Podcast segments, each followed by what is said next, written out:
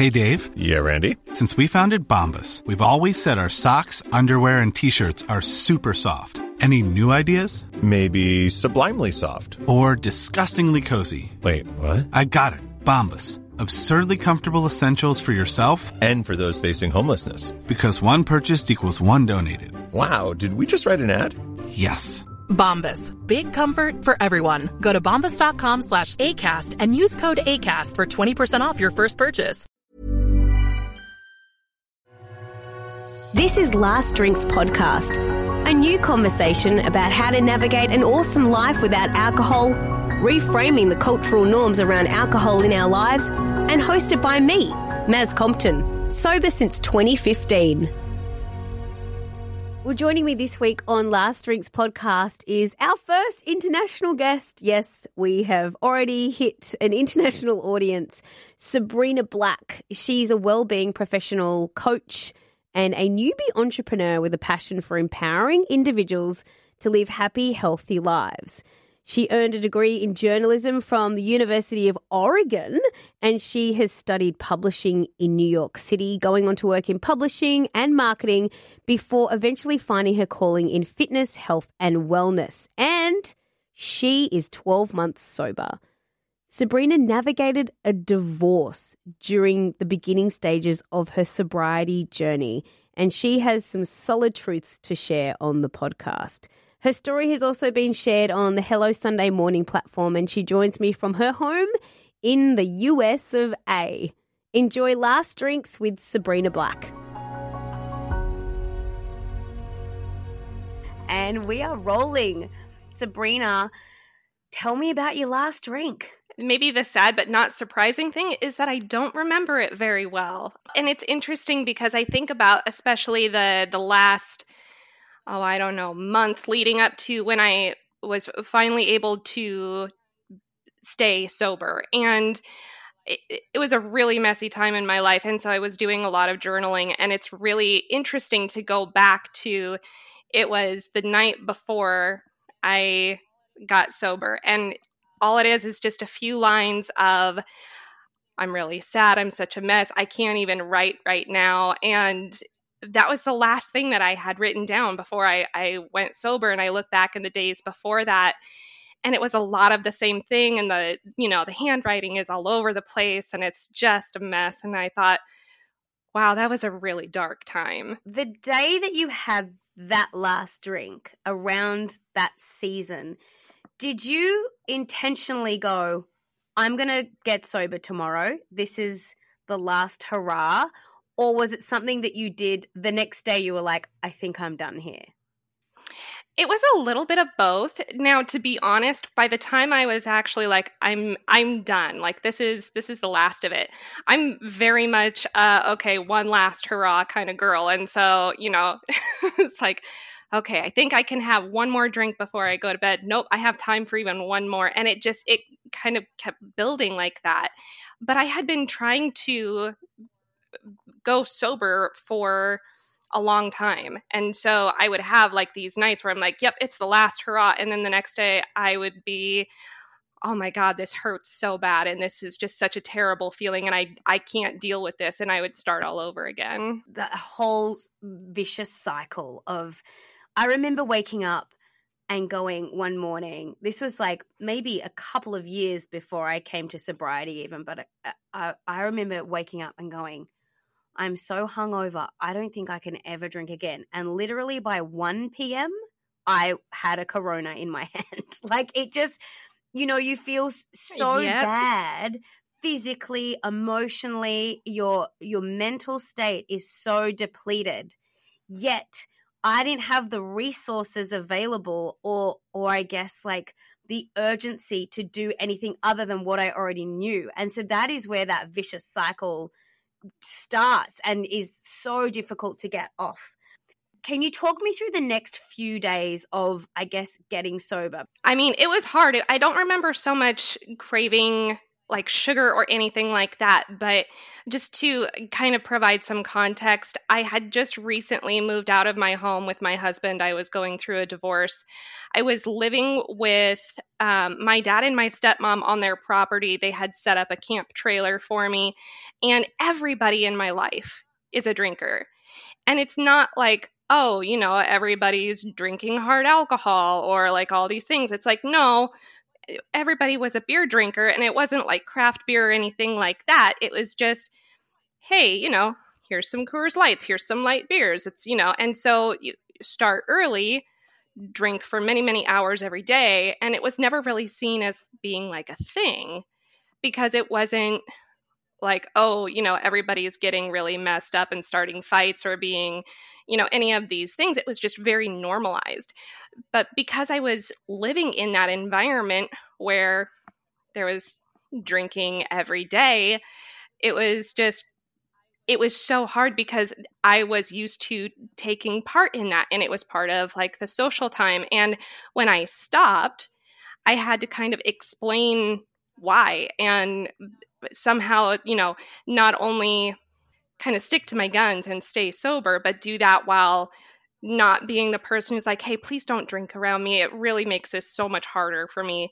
And so I just had to kind of cope with that on top of everything else. And so uh, I think once I got through like the first week, it it got a little bit easier. It was still so messy, and um, now to be fair, my family was very supportive of it. Like they weren't saying, "Oh, hey, no, it's fine. You don't have a problem. It's fine."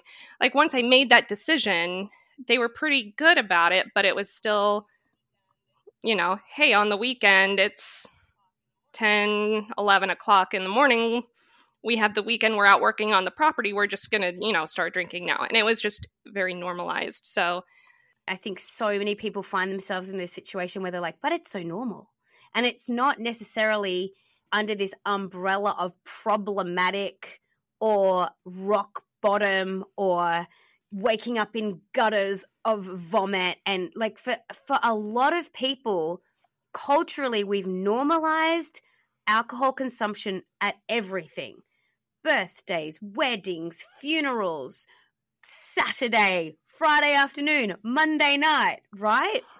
Is that how you feel right. you slipped into its grip?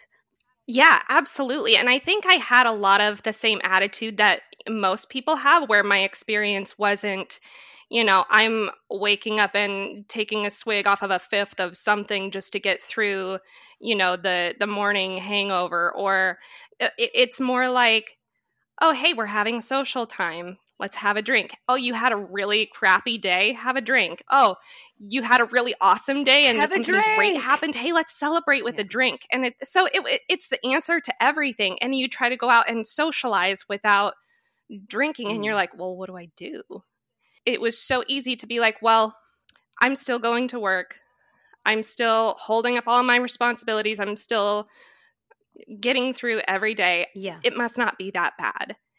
And I think we get trapped in this cycle of it must not be that bad because one, we we don't want to admit that it's a big problem and that it's causing us a lot of harm physically, mentally, and emotionally. But as long as there's somebody else who we can think of who drinks more than us, then we have this state of 100%. Well, it must not yeah. be that bad. It's so easy to justify when there's somebody doing it better or worse, however you want to look at, you know, drinking, better or worse. right. Everything you do at this point before you before sobriety is it's alcohol and everything all the time. And and I know there are so many people who will hear that and go, "Oh my god, that's totally my life." And then if you say to that person, okay, so what does life look like without alcohol? It's like panic stations and so much fear and anxiety centered around like, how could I ever socialize again? How could I ever go to my friend's 30th birthday party? How could I ever get through a bad day? So, what did that look like for you? For me, I, I kind of I dropped one vice to pick up another. You know, I work in the well-being space and so one I felt like a huge hypocrite and um really just a fake. And so Um, I had imposter syndrome just to the max through this whole thing. So it felt kind of like a relief when I let it go. But then when I wasn't, because it, at that point it was a habit, right? It's kind of like some people with their morning coffee and trying to give up caffeine. It's like that cup of coffee is part of their routine, and and that's hard to give up. Um, for me, it was that I was always used to having some sort of drink with me, and so when I stopped drinking beer, I started drinking a lot more soda. And so, um, you know, when I was with my family or with friends and we would go out, I would do soda instead, which, uh, you know, to be honest, it kind of made me feel like the little yeah. kid at the big kids' table.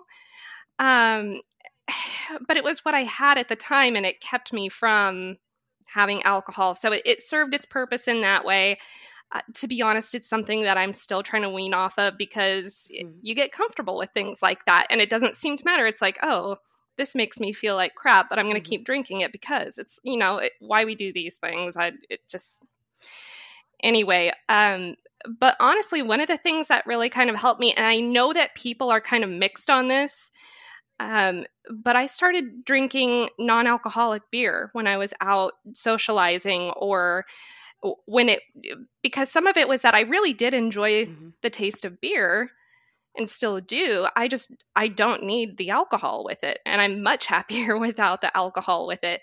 But it made me feel a little bit more comfortable in the setting and I could handle that because I'd been, you know, going through this whole sober journey while everyone around yeah. me still drank. So I always say to people, you know, your sobriety is your journey. And so you have to do what works for you. So for some people, zeros are fantastic. And for other people, they are a disaster. And so I'm like, if it's fantastic for you, go have right. zeros. You know, go sit in the park and have a zero with your friend. That's great.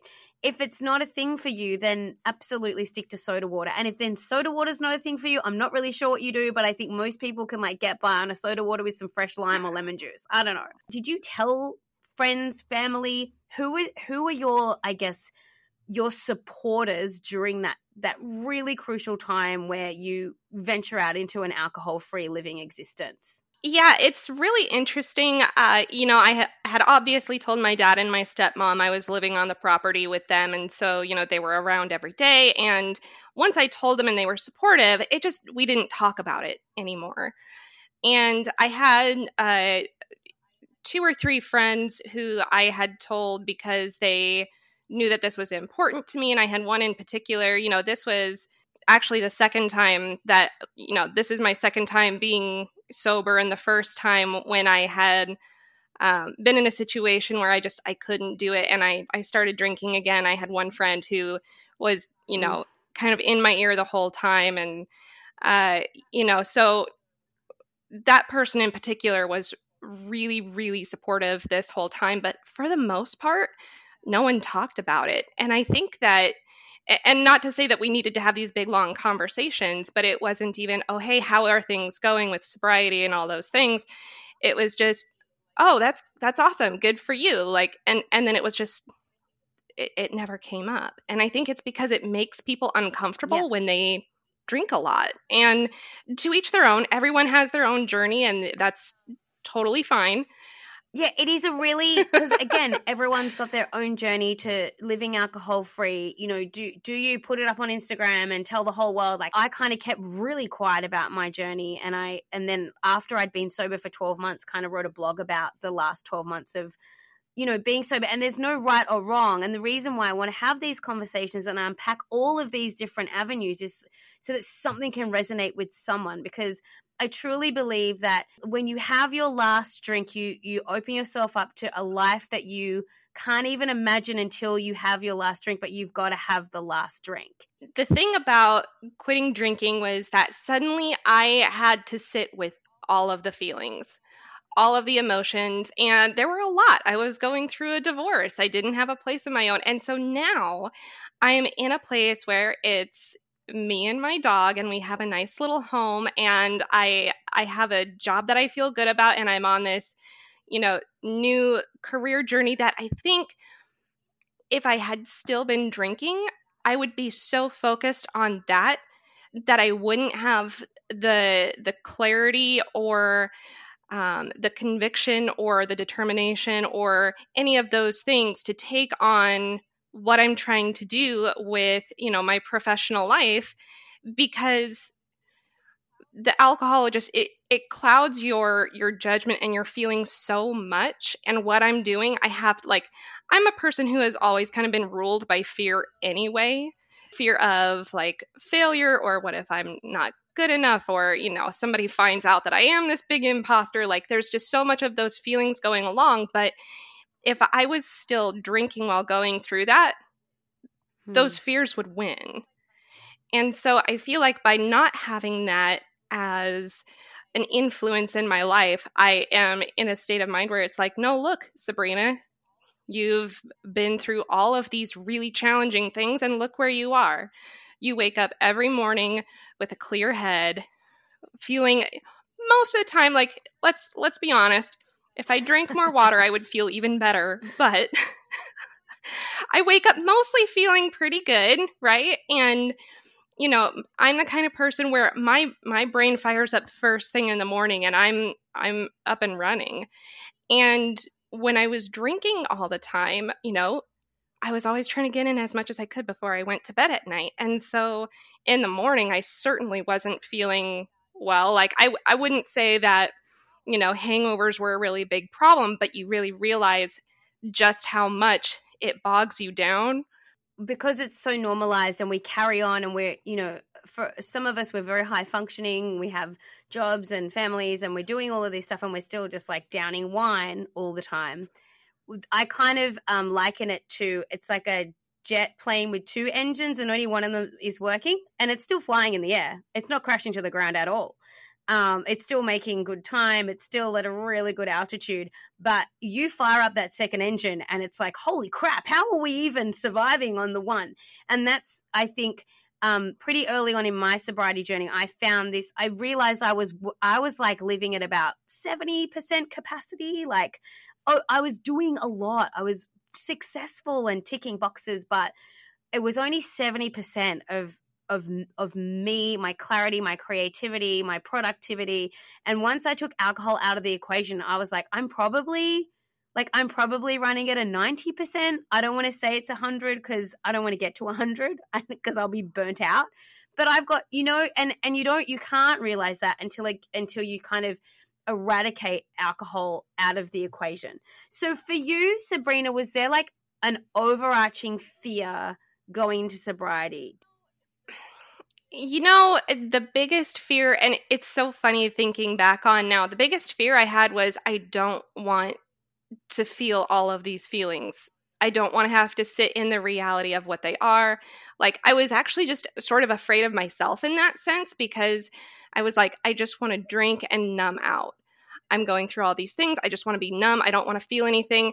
And, you know, looking back, I'm like, Sabrina, that was really dumb because you made yourself feel everything even more and in like this exaggerated way. And then you weren't able to actually deal with any of it. So it's not like it even helped you at all to feel all of it on, you know, the umpteenth degree. So, um, but that was my fear. Like, I didn't want I didn't want to be sitting with my feelings all the time because they, it was hard. It was painful. And I wanted to say props to you too for navigating a divorce sober. That is so amazing because I feel like my divorce like spiraled me into more alcohol dependency for the same reason that I I was like feelings of abandonment. Let's push all of that down and feeling of I failed. Like, mm-hmm. let's not feel that today. That's not good.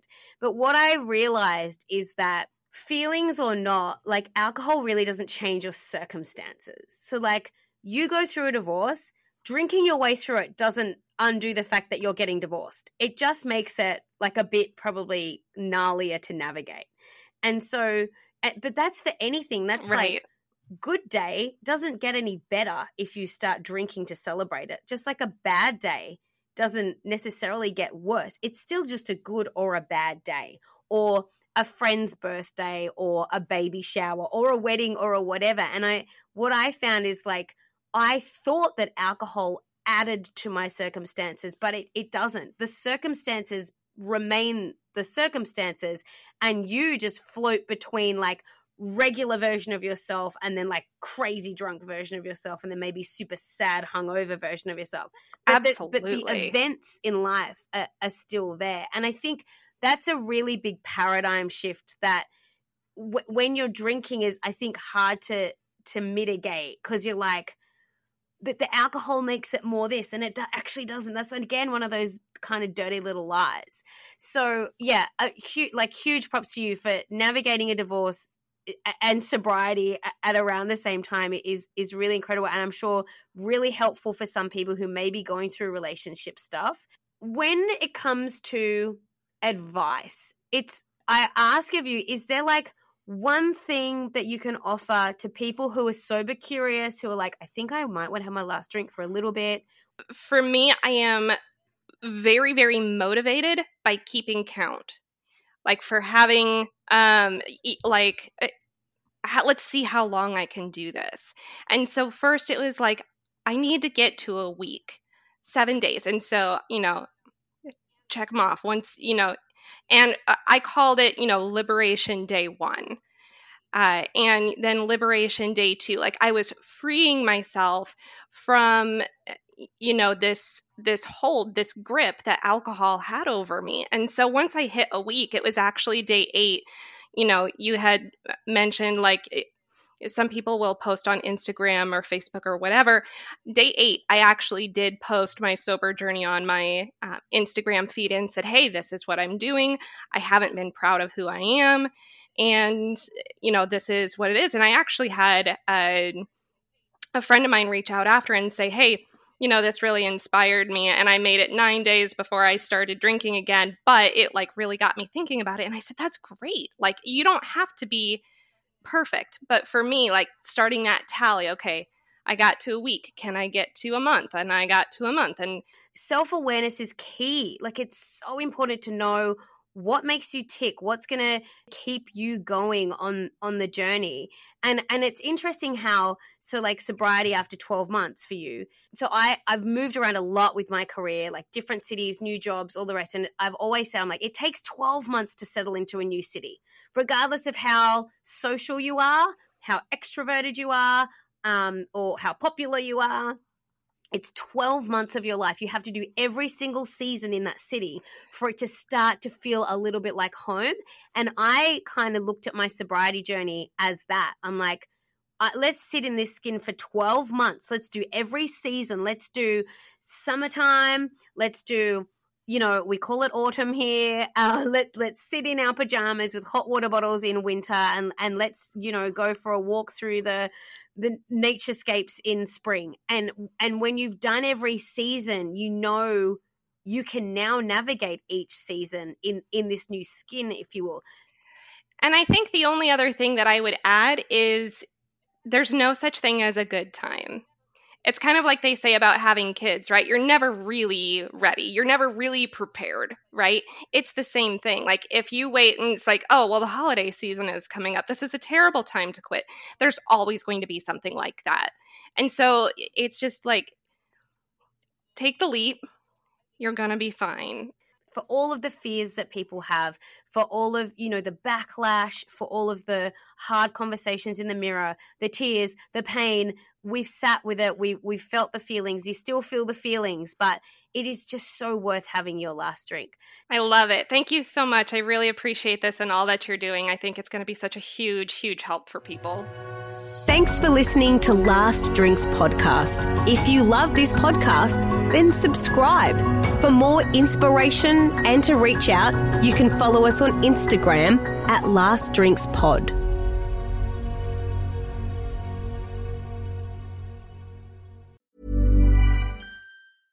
Mom deserves the best, and there's no better place to shop for Mother's Day than Whole Foods Market. They're your destination for unbeatable savings, from premium gifts to show-stopping flowers and irresistible desserts. Start by saving 33% with Prime on all body care and candles. Then get a 15-stem bunch of tulips for just $9.99 each with Prime. Round out Mom's menu with festive rosé, irresistible berry chantilly cake, and more special treats. Come celebrate Mother's Day at Whole Foods Market.